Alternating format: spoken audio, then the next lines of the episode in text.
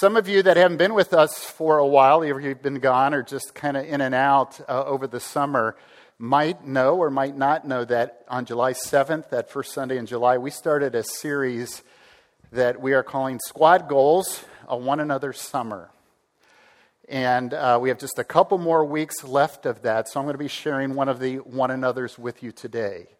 One of the amazing things about Scripture, and the New Testament specifically, is the New Testament really helps define what biblical community looks like. Okay? Biblical community. And the one another's, by the way, there are about fifty-nine of them. The one another's, I just tend to think of it this way, I shared this last week, are kind of like the pieces of a big jigsaw puzzle that you just continue to put them together, and the picture that results is the church. Think of how the church is referred to as the body of Christ. Your members of your body need other parts of your body, right? The church is referred to as the household of God as well. The church is referred to as a family throughout the New Testament. We are brothers, we are sisters in Christ. So there's so many beautiful metaphors, so many beautiful pictures of who the church is. And yes, we are to be on mission. Yes, we are to take the gospel to the world. But we deeply and desperately need one another as well. Amen? We absolutely do. Through the difficult times that we're going through, and to be there for others through the difficult times that they're going through. But more than that, just spending time with one another. Just developing deep relationships with other believer, believers is, is a huge part of God's design for the church. So we've talked about all kinds of one another's, build up one another, encourage one another, love one another, spur one another on to love and good deeds. Bear one another's burdens. Love one another well. Here's what we're going to be looking at today. This is so convicting. Clothe yourselves with humility toward one another. Any of you just do that with ease, naturally? Humility? Really? Yeah. Yes, that's what we're going to be looking at together. You know, I, I've thought a lot about humility uh, because I'm not good at it, just not too good at it, I guess. And so this whole idea of being self-absorbed is something I struggle with, being very self-centered. You know, having in your life uh, yourself as the center of everything. You know, everything is a selfie, right? Got to be in every picture. And I think we're just, that's part of our fallen nature, isn't it? That's part of our sin nature that we inherited from, from Adam, is we become self-centered and we don't think we need God. And some of us don't think we need other people all that much either, because we can handle it. We're fine. And in reality, we are not. Clothe yourselves with humility toward one another. The humility Uh, slogan to me means you first. You first. We could probably say God first and then you first. And so I don't know about you, but that whole concept that Scripture is so crystal clear about is so challenging. And yet, you know, God never gives us a command without providing the power through His Spirit, the resources that we need to grow in our obedience toward that command. First Peter chapter five is our text this morning. First Peter chapter five, if you have your Bible, why don't you turn there, please, with me. And we're going to be looking at verses one through seven. Now, all the verses will be up on the screen, so I hope that'll be helpful to you. But First Peter chapter five, verse one through seven is our text. I love the fact that Peter wrote a couple books in the New Testament, because you talk about somebody who was there, who lived it, who walked with Jesus, who was commended, and who really blew it. That's Peter. The one who God used to become just an amazing leader in His church. This is Scripture The author of Scripture ultimately is the Holy Spirit, God himself. But I love the fact that these are the words of Peter to his church, not just in the first century, but to us as well. First Peter chapter five, verse one. He writes, "To the elders among you, I appeal as a fellow elder and a witness of Christ's sufferings, who also will share in the glory to be revealed.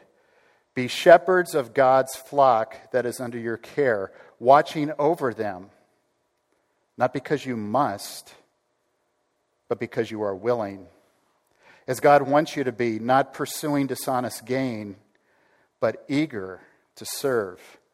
Not lording it over those entrusted to you, but being examples to the flock. And when the chief shepherds, shepherd, that's Jesus, when the chief shepherd appears, you will receive the crown of glory that will never fade away. In the same way, you are, you who are younger, submit yourselves to your elders. All of you, clothe yourselves with humility toward one another, because God opposes the proud, but shows favor to the humble. Humble yourselves, therefore, under God's mighty hand, and he will lift you up in due time. Cast all your anxiety on him, because he cares for you." Now, we're going to be looking at a number of characteristics of biblical humility. What is biblical humility? What does it mean to, to really live this out? What does it mean to be humble like Jesus was humble? It's interesting that in this passage, Peter begins by talking to the leaders of the church. Look at verse two with me again. He says, "Be shepherd of, shepherds of God's flock that is under your care, watching over them, not because you must, but because you are willing." Being an elder, being an overseer, that's the other term that's used, being a leader in the church of Jesus Christ, which is a very humbling but high calling of God to serve in that role at a church, is something that you need to feel called by God to do, that you're willing. You're not coerced to do it. You want to do it because you believe God has called you to do it. Willingly, he says, not because you must. He goes on to give a second reason. He says, being eager to serve is a characteristic of a leader in the church, an elder in the church, being willing to serve, not because you can gain something, but because you want to serve. And then I love verse three, not lording it over those entrusted to you, but being examples to the flock. You see the contrast here? You know, anyone who wants to step into any kind of leadership role as a Christian to grab power, to be the boss, to be in control, is the antithesis of what God has called leaders to be who name the name of Christ. I, lo- I love the term servant leader. I, I really love that term because I think that's really a very biblical term. Jesus was the ultimate servant leader, wasn't he? For the Son of Man did not come to be served, but to serve and to give his life. He defines leadership right there so beautifully. Leaders in the church are first and foremost humble servants of Christ. They have godly character.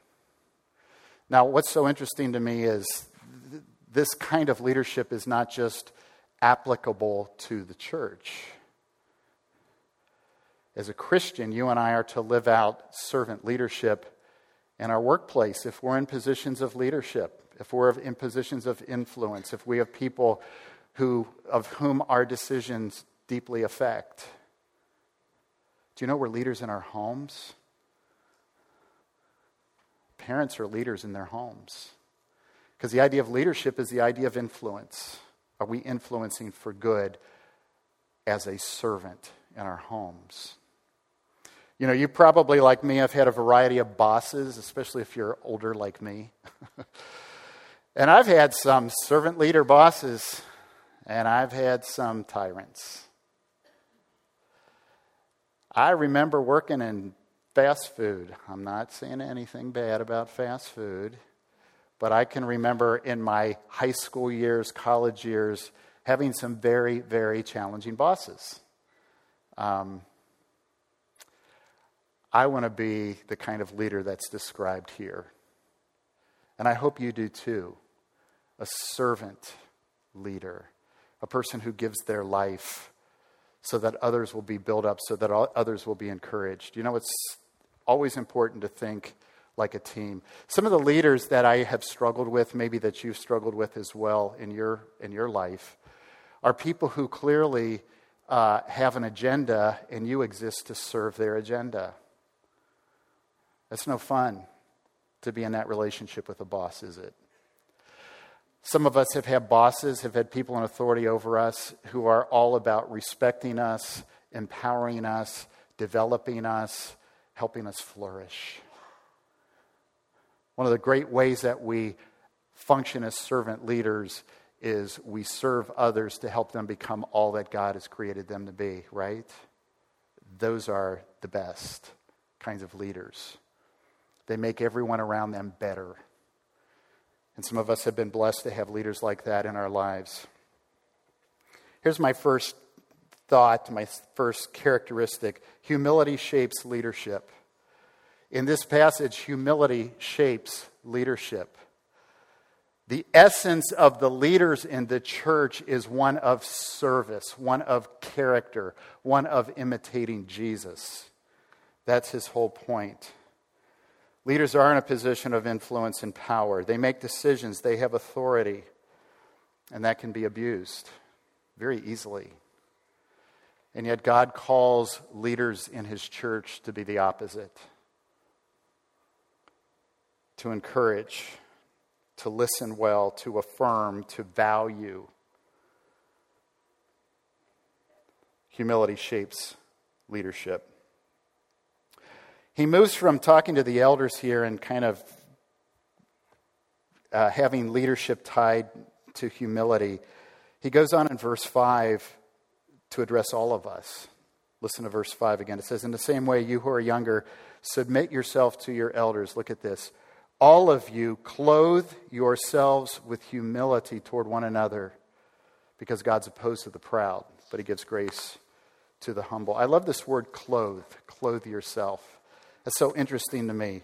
Our clothes, clothes are a covering, but our clothes are more than that. Our clothes are kind of part of our identity in some ways. Our clothes, that's why fashion and style is such an enormous, enormous, enormous industry, is our clothes say something about us. Our clothes say something about our identity. Some of you know, because I share pretty much every time I speak here, that I have six grandchildren.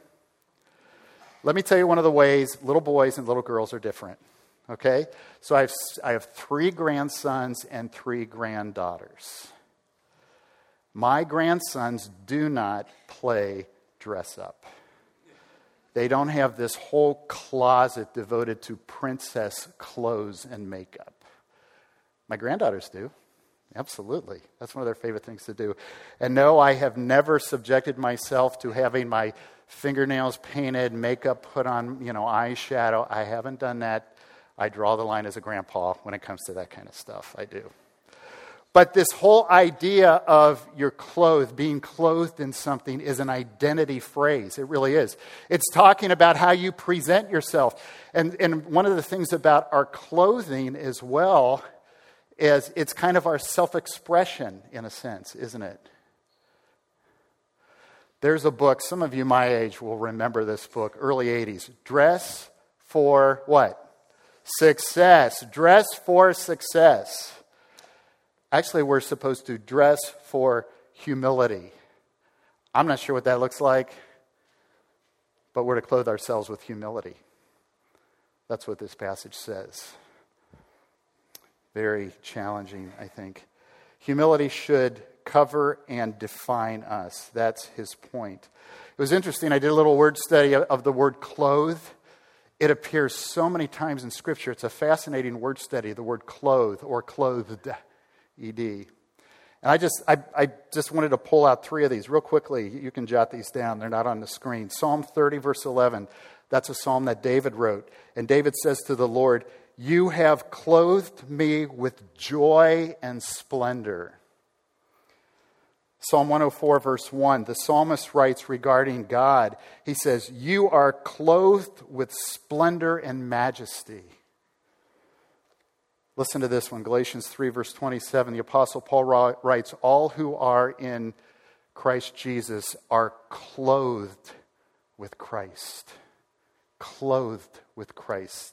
You understand the imagery here? It has to do with your identity. It has to do with what people see and notice about you. Now, let me give you a thought, and I wonder, I wonder how this would work for you. I want you to imagine that somebody comes to you and says, hey, I want to know more about Sarah over here. She seems like she's pretty awesome. You've known her for a long time, right? You're good friends with her, right? Yes. When you think of Sarah, what are the top one, two, three characteristics that just immediately come to your mind when you think about her? And a person goes, oh, that's easy. Humility. Humility is number one. I mean, she's a lot of other things. Humility, though, would be at the top. Because she clothes herself with humility. Here's my question to me. Would humility be even be part of my list? top ten, top twenty, top fifty. I'll stop there. When people think of you, is the word humble, the word humility, does that rise to or near the top of the list? That's what he's telling us. Clothe yourselves with humility toward one another. You know, we have to fight against our self-centeredness, don't we? We have to fight with the, you know, constant selfie where we're the center of everything. We have to fight against that because our nature is to be so self-consumed, isn't it? And some of us are very sophisticated and f- have found all kinds of ways to really get our way and not be real overt about it. I still get my way a lot. I just have kind of figured out how to do that. I know how to manipulate. I know how to ask questions. I know how to get in line first. Clothe yourselves with humility. My dear friends, when people think of you, is the word humility in the discussion? That's a challenge to me because I have a lot of growing to do in this area. Humility should cover and define us like clothes. Okay, well, I want to move on. We're still looking at verse five because verse five has another phrase, and this one is like even more convicting to me. Verse five, same way, younger, submit. All of you clothe yourselves with humility toward one another. Look at this. Because God opposes the proud, but shows favor to the humble. God opposes the proud?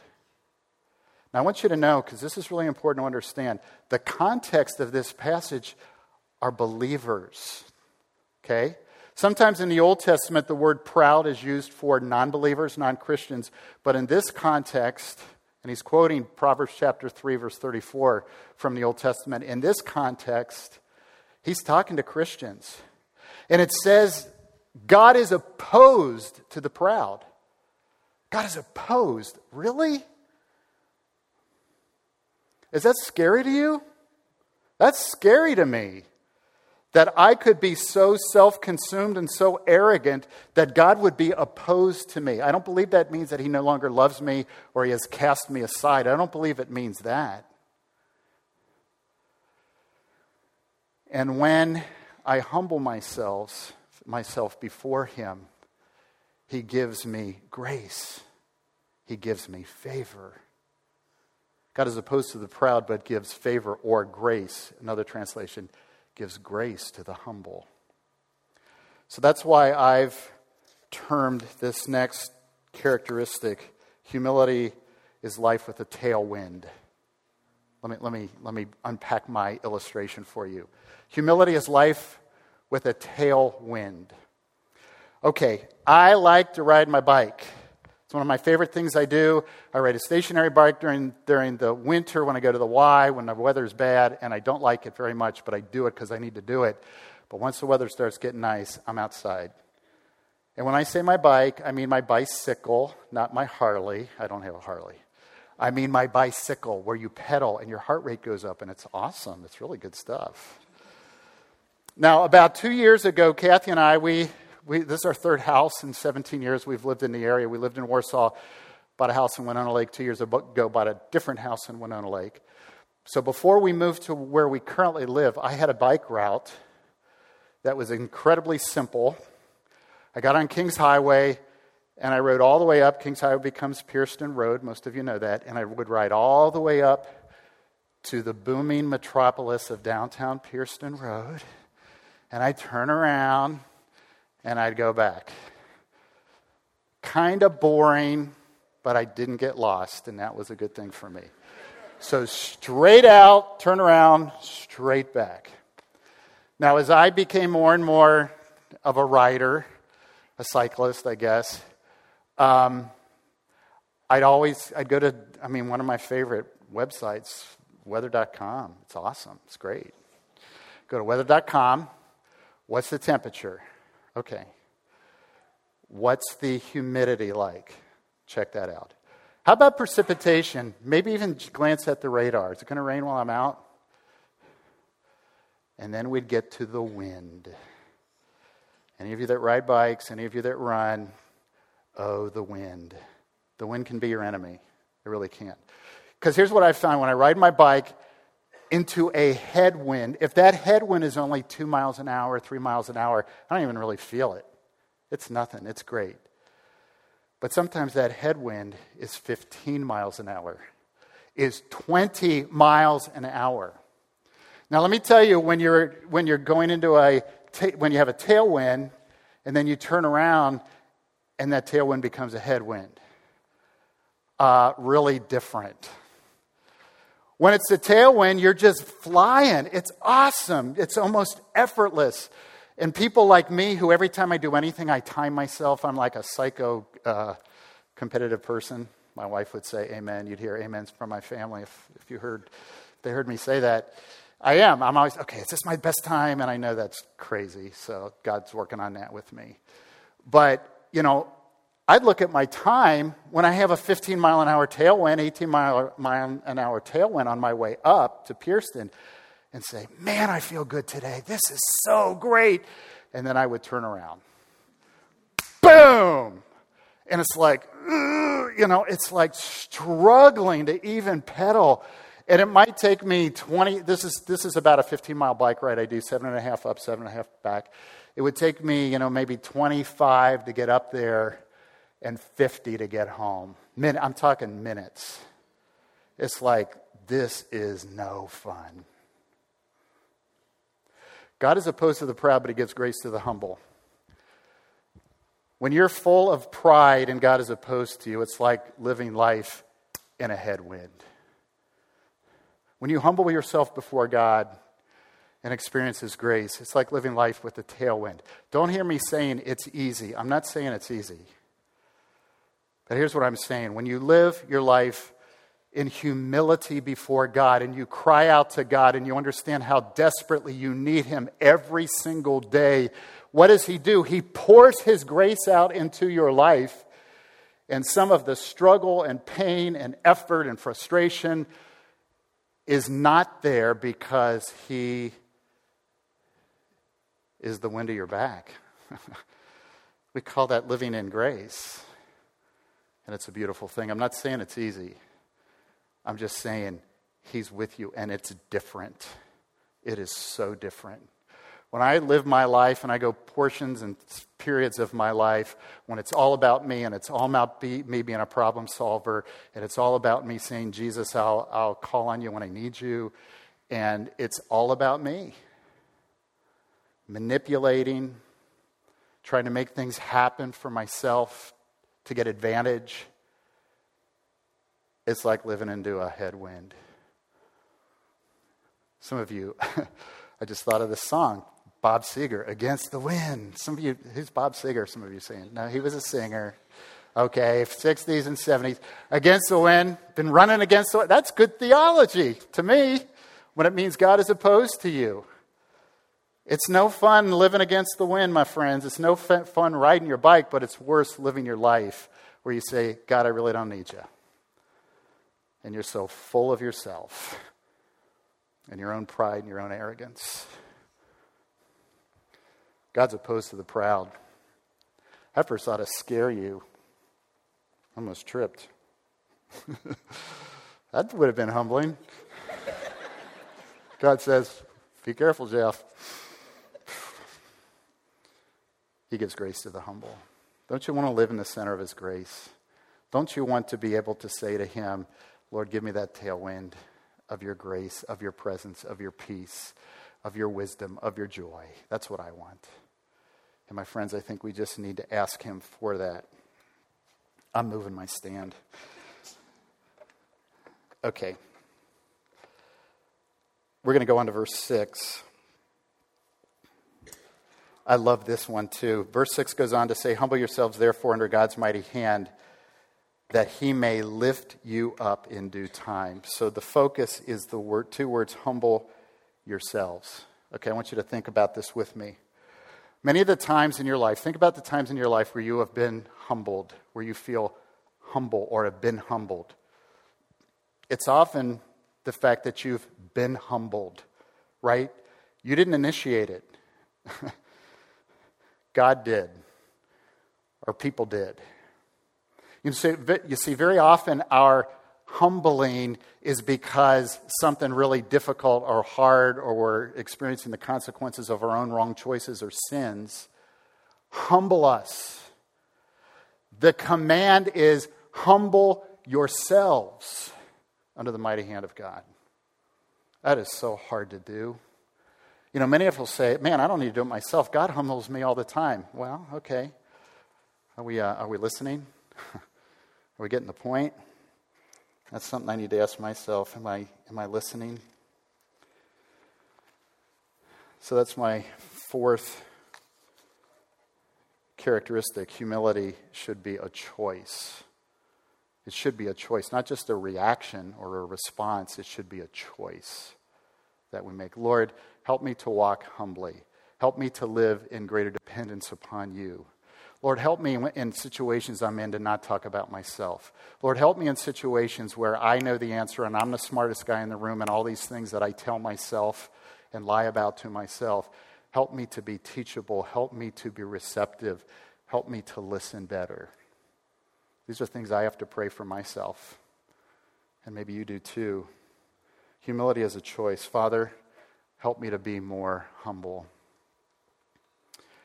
I bet you have people in your life who just epitomize humility, don't you? I've had people in my life who just, they live for Jesus. They just really live for Jesus. And often you can tell how people, who people really are when life is profoundly difficult and, and, and painful to them. And I love the fact that there are people I know who in the midst of their pain are praising Jesus. And God's brought a few of those people in my life recently, and I'm so grateful for them. John the Baptist, when he saw Jesus right before he baptized Jesus, John the Baptist said in a, in one verse, one phrase, what I think is the biblical definition of humility. John three thirty, he must increase, I must decrease. That's it, my friends. Biblical humility is not saying I'm useless, I'm worthless, I'm nothing. Jesus certainly didn't think that. The Father certainly didn't think that. He must increase. I must decrease. That's it. That's what it's about. We want to live life that points people to Christ, that brings glory to Christ, that people see Jesus in us. That's biblical humility. He must increase. I must increase. Back in verse six, you might have seen this too. This is a, such an interesting thing as well. It says, humble yourselves therefore under God's mighty hand. This last phrase, that he may lift you up in due time. That he may lift you up in due time.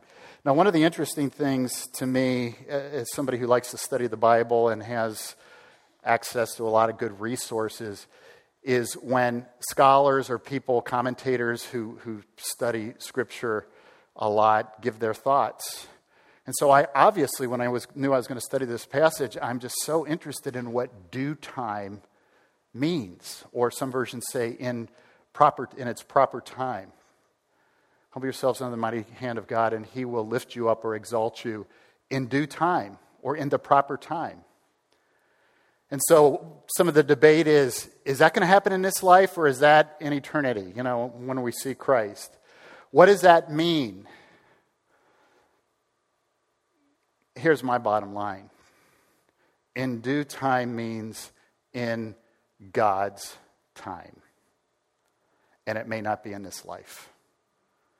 Your being lifted up, your exaltation, your being recognized for your life and what you've done may not happen in this life. But what this passage is promising us is if we walk humbly before Christ, God will lift us up. One version even says exalt us in his way, in his time. And we got to be good with that. We got to be good with that. You see, we don't live to please Jesus for the reward. We don't live to honor Christ because we want to be recognized for our great godliness or great humility. That's kind of an oxymoron, isn't it? Great humility. He'll lift you up in his time, God's time, due time. And that's my number five point, is that humility is seen and rewarded by God. It may not be by man. Well, Peter undoubtedly knew that his own experience of living a life of humility was going to be deeply challenging. It had been. I mean, again, this is Peter. Think of all that Peter went through. And so I love the fact that he gives us this word of incredible encouragement in verse seven. When he says this, cast all your anxiety on him because he cares for you. Living a life of others first, living a life of complete submission and surrender to Christ, whatever the personal cost that may be to you, is hard. If living life consistently with humility was easy, we'd all be a whole lot more humble, right? But we're not. Because we tend to always want to be in the in the selfie. We want to be in the mid- middle. We want to be in the center of our own universe. We want to get our way. We want to be first in line. I'm talking about me, probably you too. And so Peter says, you know, I know this is tough. I know this is excruciatingly hard. But you got one who's going to walk beside you, who more than anyone else who ever walked on this earth epitomized humility. So you cast your cares on him. You come to him when you're wondering if the way you're living your life is worth it. A life of self-sacrifice, a life of service, a life of behind the scenes, a life of saying to other people, you first, not me, you first. A life of zero glory. You cast your, your cares upon him because you need to know he cares deeply for you. That's such an encouragement, isn't it? That living a life of humility is seen by Jesus. He sees it. He knows it. And that's my, my final thought. Humility is not lived out alone. Jesus is right with us. You know, living a life of humility makes you very vulnerable. Any of you love being vulnerable? I hate being vulnerable. I hate it. Or weak, or insecure. It's hard. And yet there's one who walks beside us, our protector, our refuge, our strength. So choose humility. Choose a life of humility. Clothe yourself with humility is what we're told. As I wrap up, I, I just want to ask you a couple quick questions as we as we finish here. And we're gonna Kyle's gonna come and close us with a beautiful song. How do you respond when you're being humbled? How do you respond to that? Do you submit to it? Are you teachable? Versus being really defensive or arguing. Do you want to live a life? This is my second question. Do you want to live a life with a tailwind as opposed to a headwind? God's opposed to the proud. He gives his grace to the humble. He gives his grace to the humble. And I pray that that's the route you and I choose. Let's pray. Father, thank you for your word. Oh, these words are so deeply challenging, Father. Humility just, just flies in the face of so much about our, our nature, our sin nature, our selfishness. And yet you, Lord Jesus, in every sense, in every way, modeled that humility to us. We don't want your opposition. We want your favor. We want your grace. We want your strength. We want you to increase as we decrease. That is our heart's cry to you, Lord Jesus. Thank you that you walk with us through all these challenges of life. Thank you. In your name we pray. Amen.